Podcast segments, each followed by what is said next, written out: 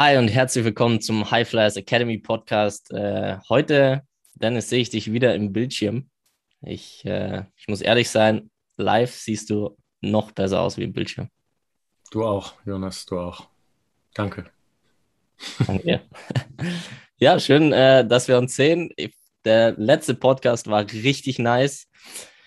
Also das neue Logo scheint auch vieles zu verändern. Es wird noch krasser im Podcast und viele haben auch wirklich geschrieben, dass sie einiges mitnehmen konnten, das uns sehr freut. Also wir sind auch sehr dankbar über auch schon über 1000 Streams von unserem Podcast, was richtig cool ist. Und fleißig, fleißig weiterhören und äh, uns gerne immer Feedback geben. Und ja, weil so können wir auch wirklich was verändern. Also wir sind ja auch äh, sehr offen was viele Themen angeht, wenn jemand Anregungen hat oder etwas anders sieht oder irgendwo nicht weiterkommt, dann sind wir da sehr offen auch drüber zu sprechen. Oder Dennis?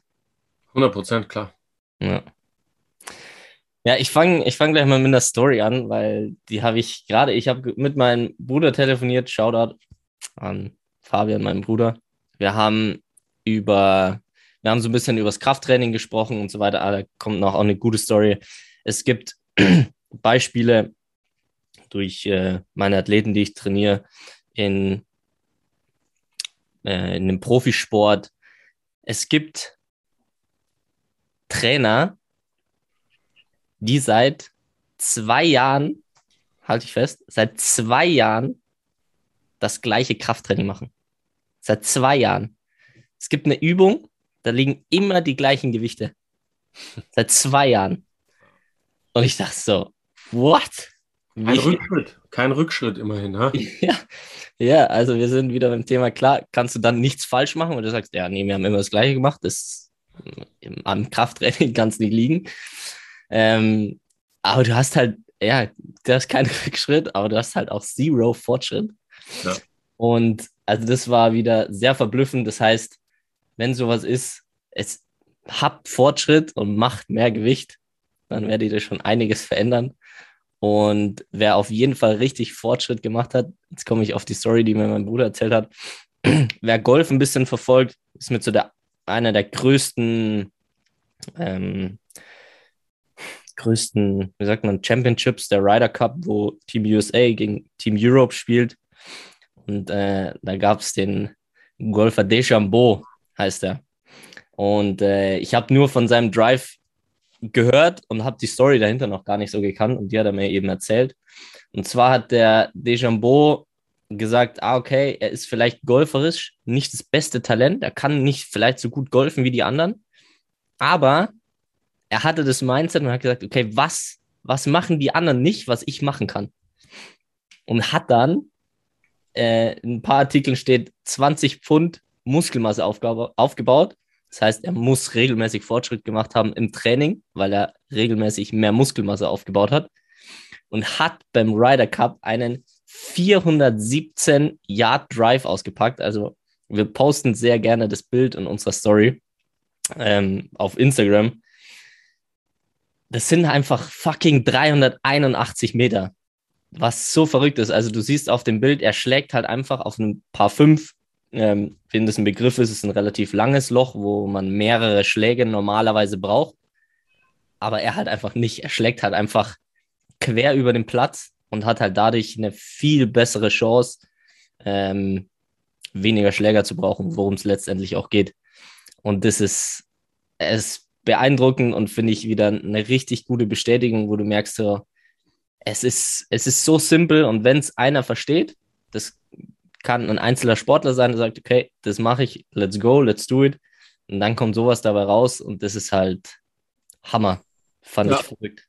Ja, ich habe äh, lustigerweise vor, vor drei Wochen oder so das erste Mal von dem gehört, weil äh, ich selber golfen war und war dann äh, und habe selber erzählt, so, ja, lief nicht schlecht, weiter auch, auch gemacht und so. Mhm weil eben eine Sache ist auf jeden Fall da und das ist die Maximalkraft jetzt im Vergleich zu, zu anderen Golfern, auch wenn natürlich die Technik äh, schlechter ist. Ne? No, mhm. Und ähm, dann hat mir der Markus, mit dem ich mich da unterhalten habe, ein Kunde von mir, der beides auch Krafttraining und Golf äh, macht, Und dann so, ja, kennst du diesen Brian DeChambeau? Ich so, nee, keine Ahnung. Ja, der ist halt der Grund, warum Golf jetzt einen ganz anderen Zulauf in den USA hat. Ich sage, okay, wieso? Weil der einfach ein Muskelpaket ist, was diesen Sport komplett anders definiert. Ne? Also so dieses, die, die jetzt auch Jugendliche, die das sehen, sind so, ah wow, okay, auf einmal sind es Athleten, die diesen Sport machen. Mhm. Ne, wo, wo mein Punkt dann auch war, es gab ja eigentlich schon Tiger Woods vorher, aber wahrscheinlich irgendwie noch vor dieser ganzen Social Media Zeit und so, weil Tiger Woods war ja auch ziemlich bekannt dafür, dass er auch ein äh, sehr, sehr athletischer Golfer war und auch sehr mhm. viel Krafttraining, sehr gute Ernährung und so weiter eh schon gemacht hat und so ja über Jahrzehnte den Sport dominiert hat. Mhm. Aber bei diesem Brian DeChambeau ist es halt nochmal körperlich in einer krasseren Ausprägung, weil er einfach so ein Biest ist. Mhm. Und halt eben diese, ja genau, nochmal noch mal ein neues Level mit, mit Schlagweite und so weiter ausgepackt hat. Ne? Also es ist, äh, ist geil und ähm, interessant zu sehen, wo es diesen Sport jetzt damit hinträgt. Ne? Wenn jetzt mehrere Leute, die natürlich auch da ist, ist die Technik wahrscheinlich das, das Element, was dich zum guten Golfer macht. Aber ja. wenn da dann noch ein bisschen gutes äh, Krafttraining hinzukommt, ja, ja das ist eine andere Dimension. 100 Prozent. Und das ist, das ist, äh, äh, äh, wie heißt es? You, you can't unbeat hard work. So. Und das ist, klar ist der technisch musst du diesen Sport regelmäßig machen. Das sagen wir ja auch. Das ist somit das Wichtigste, um diese Fähigkeiten zu lernen über Jahre.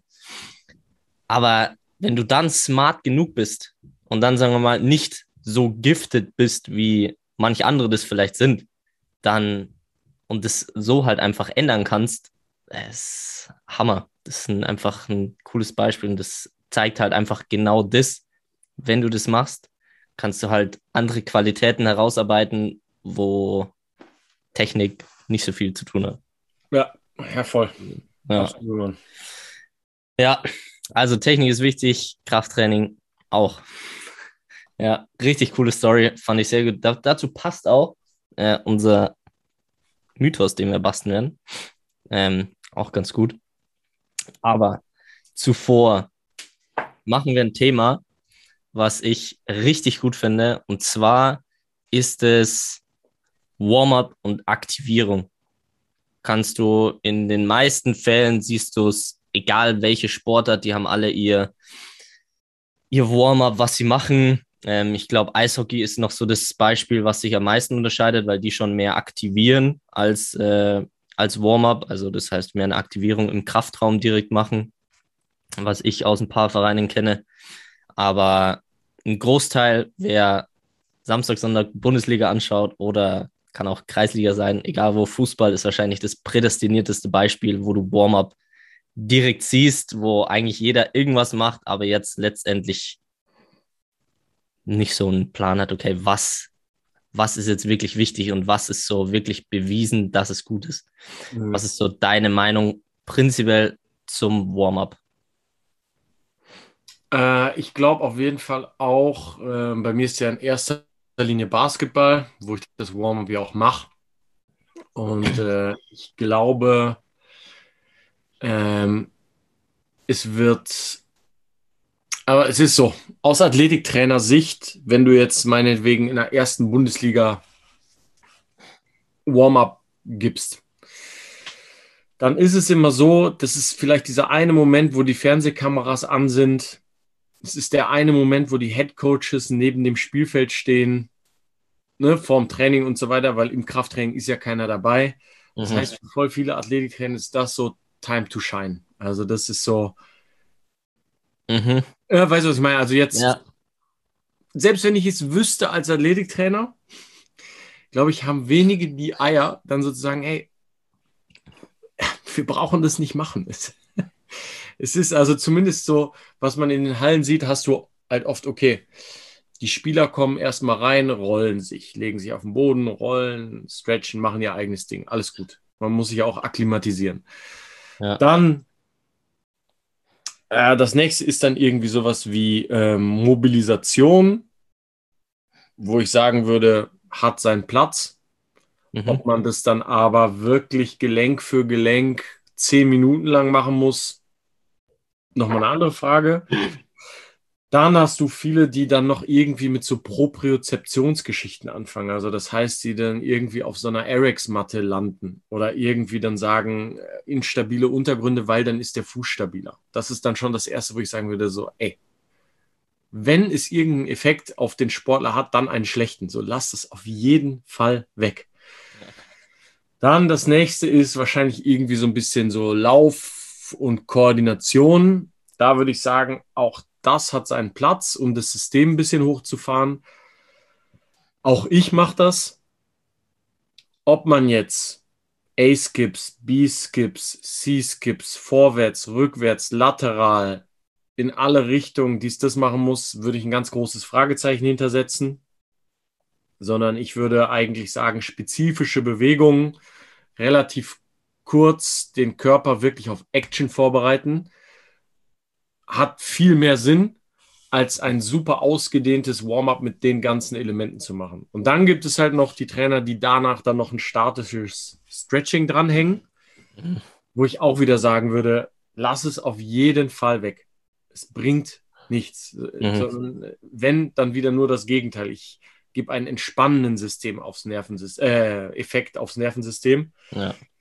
Und im, ne, der einzige Fall, der eintreten kann, ich fahre den Spieler vielleicht ein bisschen runter wieder. Also ist es nicht so, dass ich damit einen Muskel auf Belastung vorbereite. Das wird einfach, ja. das ist nicht der Fall. So ein Muskel, ne, so, so ist es halt nicht.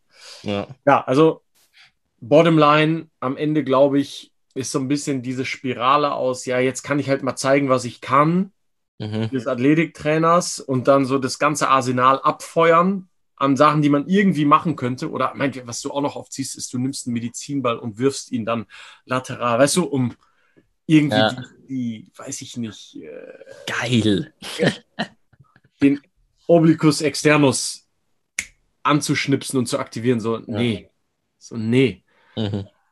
So funktioniert der Körper nicht. Ja, genau. Und, und das gehört alles in so ein Ding, so, ja. Leider ist es aber so in diesem, in diesem ganzen Business, dass glaube ich, da, ähm, dass sowas einfach auch gerne gesehen wird von, mhm. von Coaches und so weiter. Ne? Und deswegen, deswegen glaube ich, wird das einfach so viel gemacht. Ich denke, man könnte es sehr viel effizienter und, und kürzer gestalten. Mhm. Ja, was, was sagst du? Was ist deine Erfahrung, deine Meinung?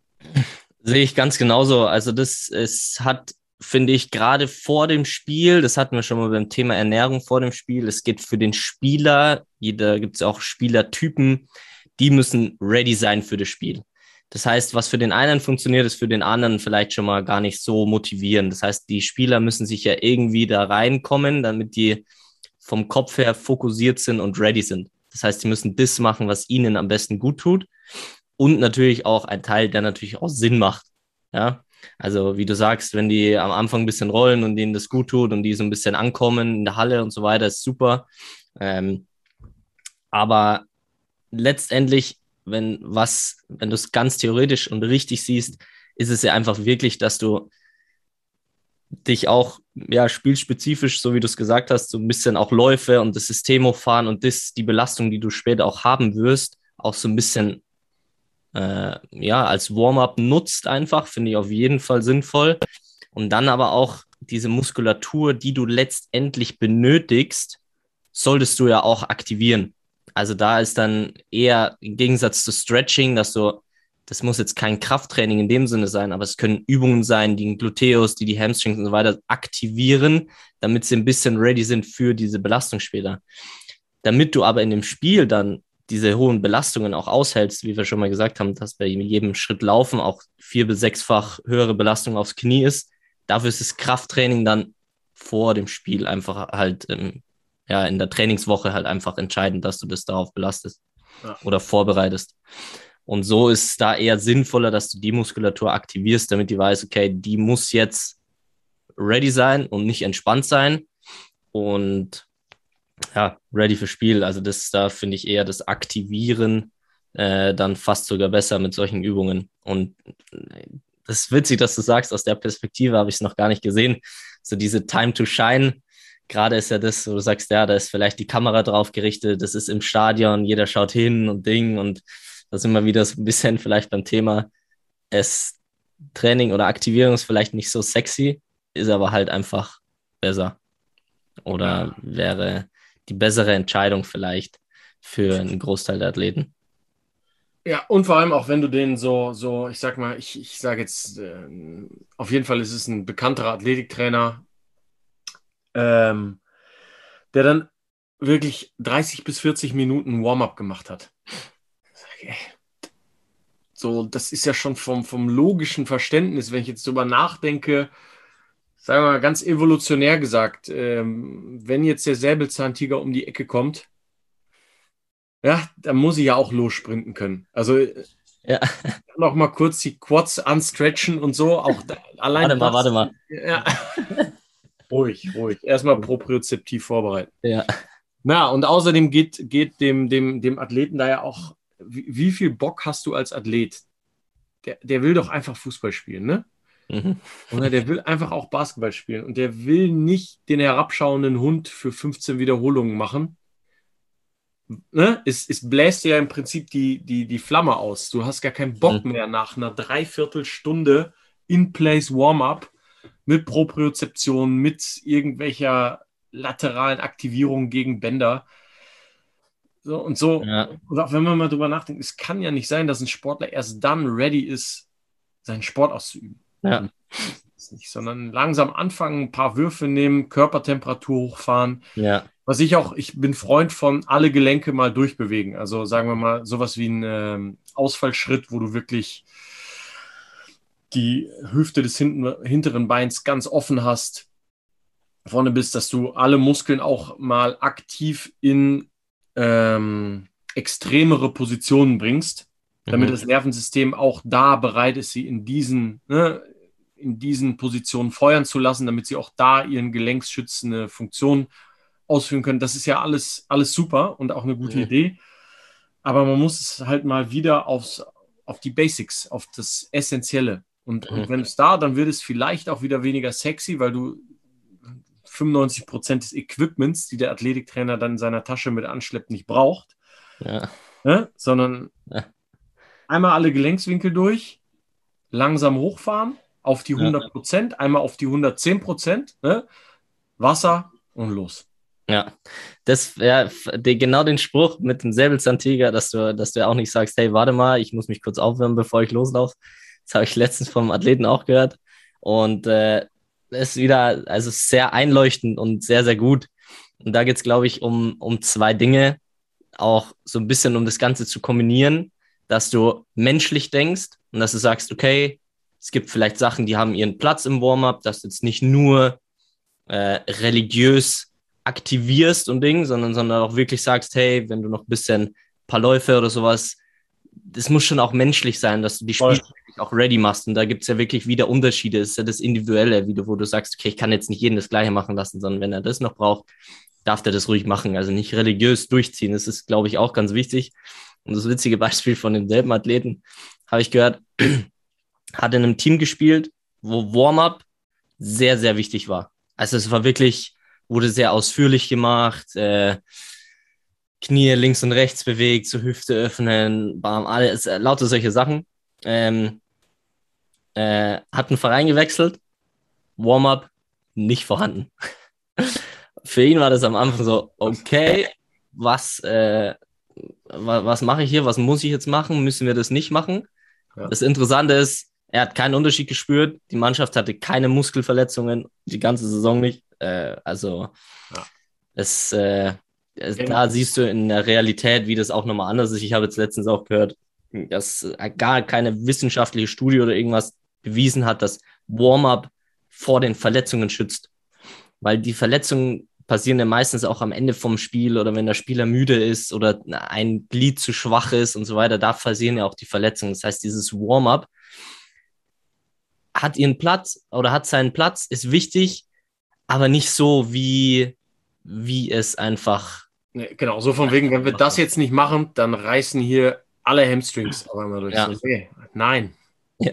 Genau, sondern es ist wirklich eher so ein mentales, was braucht der einzelne Spieler, um irgendwie on point zu sein. Ja. Dafür, genau, dafür, ja, ist es gut, die Leute hochzufahren und ein bisschen was Neues auch vielleicht mal zu machen. Aber genau, dieses religiöse, ja. Ja, ja, das finde ich sehr gut. Das hat sehr gut äh, dargestellt, was, was Warm-up bedeutet oder dass es jeder auch für sich machen sollte. Wenn ihr da ein gutes Warm-up benötigt, dann sagt er einfach Bescheid, egal für welchen Sport kann man da was machen. Das beste Warm-up für Basketball kennt Dennis. Könnt ihr gerne einfach schreiben, dann kann er da bestimmt ein, zwei Tipps geben. Ja, und das ist, äh, ja, erster Punkt, oder beziehungsweise das war das Thema Warm-up-Aktivierung, ist ganz entscheidend. Wie gesagt, vielleicht noch kurz, äh, beim Eishockey ist es ja nochmal was anderes, da gibt es wirklich welche, die machen direkt Krafttraining, explosives Training davor. Die haben ja viel kürzere Belastungen und extremere, also wirklich Sprint, Bremsen. Also da, wer schon mal Bas äh, Basketball, sage ich schon, wer schon mal Eishockey gespielt hat, ich weiß jetzt die Eiszeiten nicht, wie lange jemand auf dem Eis ist, aber das ist auf jeden Fall nicht so lange, weil du, weil es eine extreme Belastung ist und die machen das sogar direkt mit Gewichten am Tag oder vorm Spiel direkt. Ja, ich halte es ich ja. auch für andere Sportarten für sinnvoll. Ja. Also ich glaube, das, ja, macht wahrscheinlich mehr Sinn, fünf Sätze, eine Wiederholung auf eine schwere Kniebeuge raufzumachen, als 30 Glute Bridges oder so. Ja. Weil das Nervensystem halt einfach viel auf höhere Belastung prime. Ja. Ne? Ist ja logisch. Ja. Also. ja, witzig, dass du sagst, wo auch das Beispiel ist. Ähm, ich weiß nicht, welche Sprinter es waren. Es, es war auf jeden Fall so, oder äh, waren es Sprinter? Ich glaube, es waren Sprinter. Wie ein Deload-Training gemacht haben, vormittags und abends Bestzeiten gelaufen sind. Mhm. Das heißt, wenn du die Muskulatur da so aktivierst, bist du abends kannst du nochmal eine andere Leistung abrufen, weil deine Muskulatur anders und dein Nervensystem, worum es ja auch viel geht, Darum geht's. ready ist. Ja. Absolut, genau. Ja. Hormonell und das Nervensystem und ne, ja. der Muskel ist ja meistens so am Ende dieser Kette von, wenn du, wenn du am, zum Auswärtsspiel fährst und zehn Stunden am iPad saßt, mhm. Hilft dir auch kein propriozeptives Training. Dann ist es. Ne? Ja, ja. Ja, es ist so. Ja. Genau, sondern diese Freshness holen, sich dann ausruhen und dann diese gebahnten Muskeln nochmal freimachen ja. im Prinzip und, und ja, leisten. Ja. ja. ja. Und da braucht ihr AthletInnen überhaupt keine Angst davor haben. Es ist super wichtig. Es kommt schon darauf an, was für eine Übungsausführung, wie ihr das macht, das Ganze, die Gewichte, wie ihr die auswählt. Aber wie du sagst, da gebe ich dir vollkommen recht. Es ist auch für andere Sportarten sinnvoll, das theoretisch morgens zu machen. Es ist wieder spielerabhängig und individuell, aber trotzdem ist es rein für das Spiel sinnvoll. Ja, finde ich sehr gut. Cool. Ja, Mythos. Ich habe es vorher angekündigt. Und zwar finde ich den Mythos finde ich äh, sehr gut. Und zwar geht es so ein bisschen um sportspezifisches Training. Ich nehme mal das Beispiel vom Golfen. Ich finde das ganz einleuchtend. Und zwar geht es ja beim sportspezifischen Training, dass du sportspezifische Bewegungen mit Gewichten ausführst, um einen gewissen Übertrag in deinen Sport zu haben. So, das ist ja mal so die Grundidee von verschiedenen Positionen überladen. Die Idee ist ja nicht so schlecht. Die Umsetzung ist aber, wenn wir jetzt anhand von einem Golfer das Ganze machen, du kannst schon deinen Schläger schwerer machen oder einen Seilzug oder irgendwas. Aber irgendwann ist es halt limitierend, weil du halt einfach keinen fucking 100 Kilo Golfschläger nehmen kannst und versuchst zu schwingen, weil das wäre ja Progression, dass du bis dahin trainierst. Was du aber machen kannst, ist Hüftstreckung trainieren, Kreuz in verschiedensten Formen, Kniebeugen zu machen, Rotation, Latt, Klimmzug kannst du ja mit extrem viel Zusatzgewicht machen. Dies, dieses, diese Muskulatur und dieses, äh, ja, das Nervensystem, was du da trainierst und diesen Fortschritt kannst du gar nicht in dieser Bewegung sozusagen mit einbauen, weil das einfach, ja, ja, funktioniert nicht. Und das ist halt dann irgendwann limitierend und einfach der Gedanke ganz schön. Aber letztendlich, wenn du wirklich wie Beispiel Brian DeChambeau Muskulatur aufbaust, der hat keinen 100 Kilo Golfschläger genommen, dann hast du halt einfach fucking Power und einen direkten Übertrag in deinen Sport, weil die Technik, da, da darf man sich äh, nicht verwirren lassen. Also die Technik ist natürlich sehr, sehr wichtig. Das ist wichtig, dass du die Sportart beherrschst. Aber Punkt zwei ist schon athletischer zu werden. Und, äh, und wenn du da einfach, da kannst du so viel rausholen. Ja, was sagst du dazu? Ja, ich muss immer jetzt, Golf ist irgendwie das perfekte Beispiel. Es ja. ist, äh, ich muss immer daran denken, als wir noch im Body and Soul gearbeitet haben, so Krafttraining für Golfer. Gab es ja immer mal, es gibt immer mal wieder Personal Trainer, die dann denken, ah, clever, weil Golfer haben ja alle viel Geld. Also mache ich jetzt Personal Training für Golfer. Und das, äh, das Krafttraining, was dann gemacht wurde, ist halt, äh, du hast halt so irgendwie so einen Kabelzug, stellst den einen Arm vom Kabelzug hoch, hast dann so ein D-Handle da dran oben.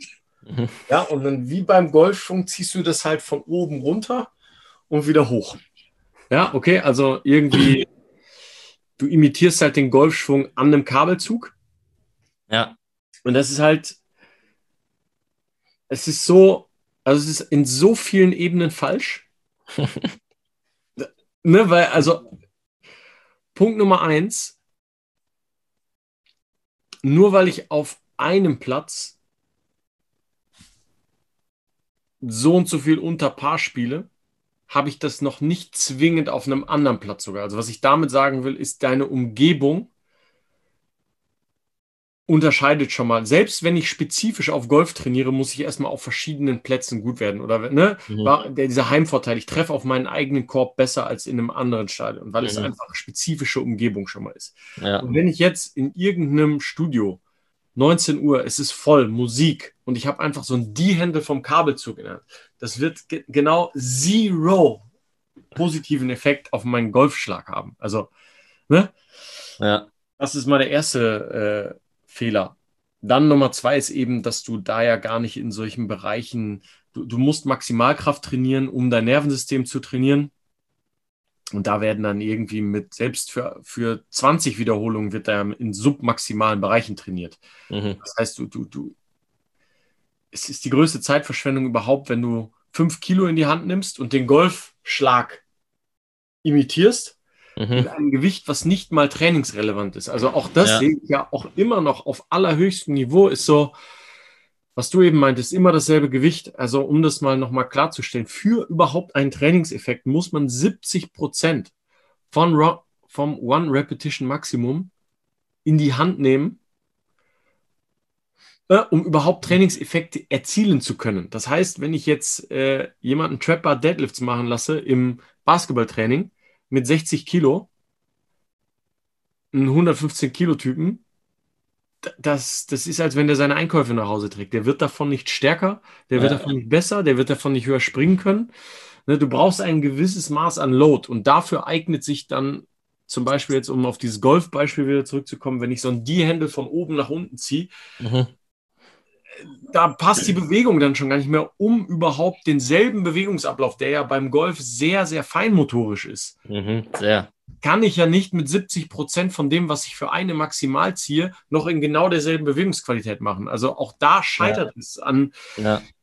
Also das, wenn, wenn, wenn ich so, da, da, da, da kann man nichts mehr zu sagen. Das ist einfach auf ja. so vielen Ebenen schlecht. Ja.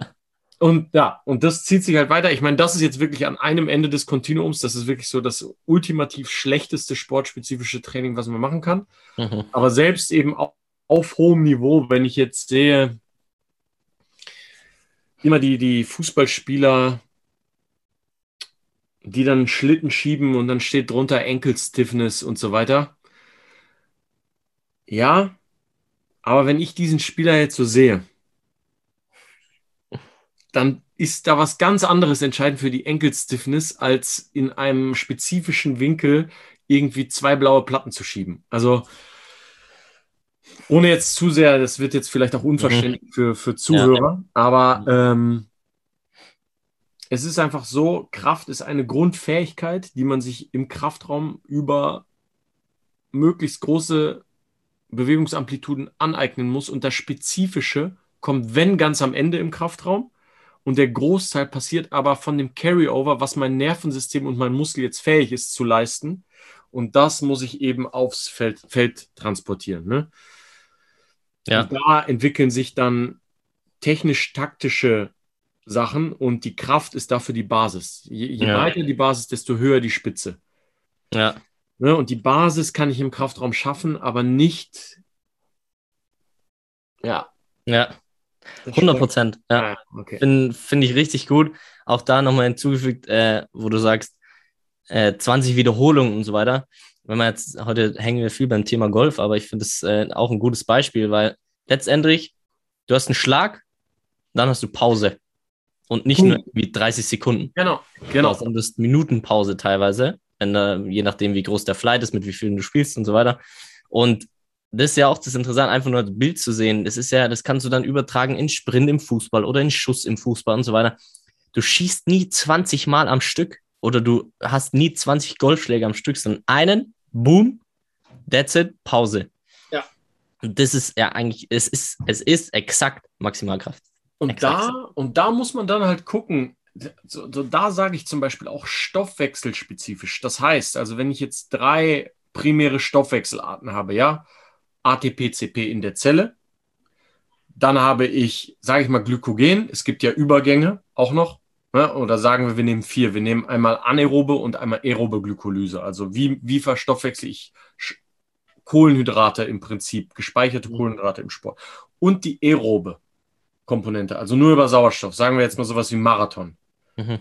Und Golf ist ganz klar auf der ATP-CP-Seite, also in der Zelle, weil es gibt bop, den einen Schlag und fertig. Und dann muss ich zum nächsten Loch laufen.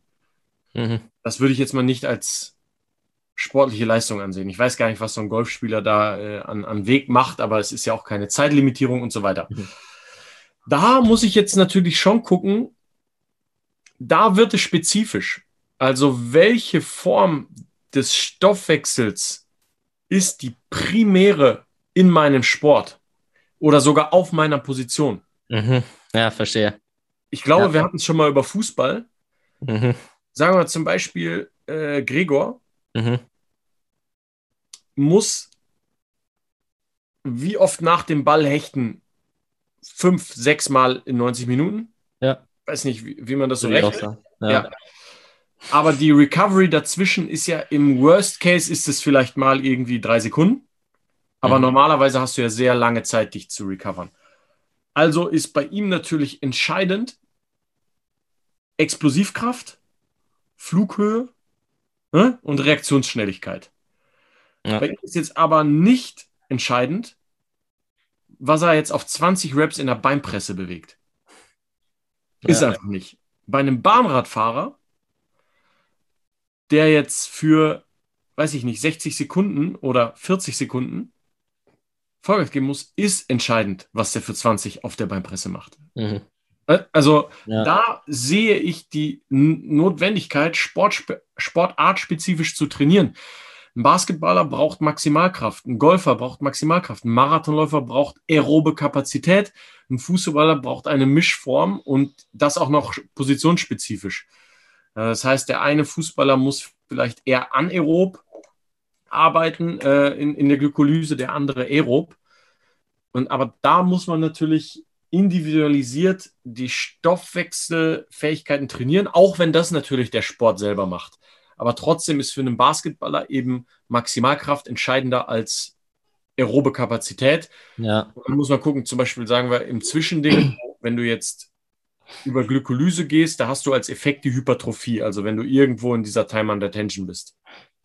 Dann hast du Hypertrophie als einen Outcome, also muskeldicken Wachstum. Und da muss man auch wieder gucken, wird einem Sportler im Basketball das helfen oder im Fußball? Wenn ich ihn schwerer und muskulöser mache, siehe Leon Goretzka, äh, siehe Robert Lewandowski, whatever was die, was die prominenten Beispiele dafür sind, wo es eindeutig geholfen hat. Ne? Aber auch nur bis zu einem gewissen Maß natürlich. Und da muss ich natürlich einen Körper perfekt sportspezifisch ausbilden. Aber es ist halt nicht so, dass ich spezifische Bewegungsmuster dafür machen muss, weil das habe ich im Sport selber genug. Mhm. Aber Stoffwechselmechanismen besser zu machen, funktioniert eben effizienter im Kraftraum. Ne? Das, das Ja. ist vielleicht noch ein Unterschied, den man auf jeden Fall auch mal rausstellen muss ja. welchen Wiederholungsbereich, welche Satzanzahl. Das ist genau das Ding, was wir ja eigentlich machen. Periodisierung für Sportler im richtigen Satz, Wiederholungspausen, Tempobereich. Ja, und das Hammer. ist das, was, was auf höchstem Niveau nicht gut gemacht wird. Ja.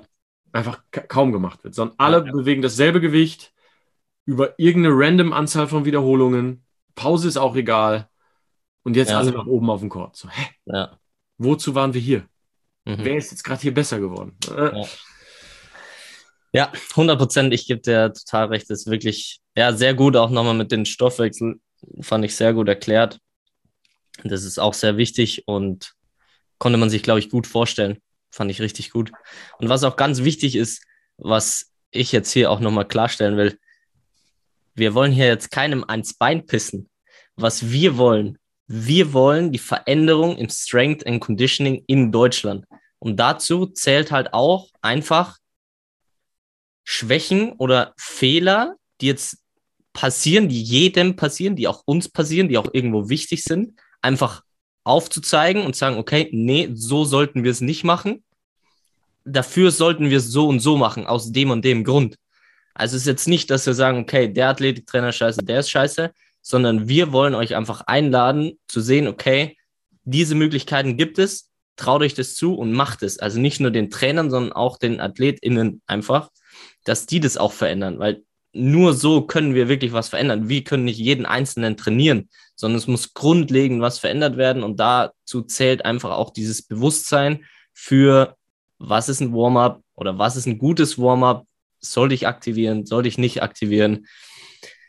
Und ja, also das ist nochmal finde ich wichtig herauszustellen, dass wir jetzt uns nicht hier erheben, sondern wir stehen mit euch gemeinsam an der Linie und wollen was verändern und wir wollen wirklich was verändern und das ist nicht, indem wir sagen, okay, so nicht, so nicht, so nicht, sondern so würden wir es machen und so macht es aus physiologischer Sinn oder aus physiologischer Sicht etc. mehr Sinn. Probiert es aus, macht es und die Erfolge sprechen ja dann letztendlich auch für sich und so ähm, ja, können wir auch was verändern, weil das ist so, bei uns steht da auch der Athlet und die Athleten einfach im Fokus. Das ist wichtig, dass der die langfristig performen kann und das einfach durch die Themen, die wir einfach ansprechen, weil ja, wie ihr hoffentlich merkt, da ein Feuer in uns brennt, um das wirklich zu verändern und das einfach ja, uns am Herzen liegt und das nochmal klarzustellen, wieso wir das so sagen, einfach mit einer ganz guten Absicht. 100 Prozent. Ja, deswegen like, share, subscribed, teilt es mit euren Freunden, Athleten, Athletiktrainerinnen, jedem einfach auch, um wirklich gemeinsam was zu verändern. Das ist äh, ganz wichtig. Wir freuen uns drauf. Yep. Wieder eine Hammerfolge. Vielen Dank, Dennis. Richtig, richtig cool. Danke dir, Jonas. Gehen wir mal zusammen golfen.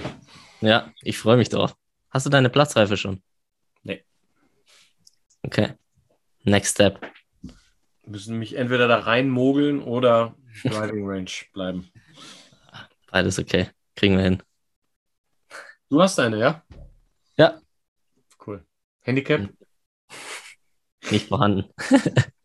Keine Turniere gespielt. Ja. Okay. Gut, vielen Dank, Dennis. Ich wünsche dir einen wundervollen Tag. Und ich freue mich auf, wir versuchen es nächste Woche, den nächsten Podcast aufzunehmen. Yes, sir. Auf jeden Fall. Ich freue mich auch. Schönen Tag dir.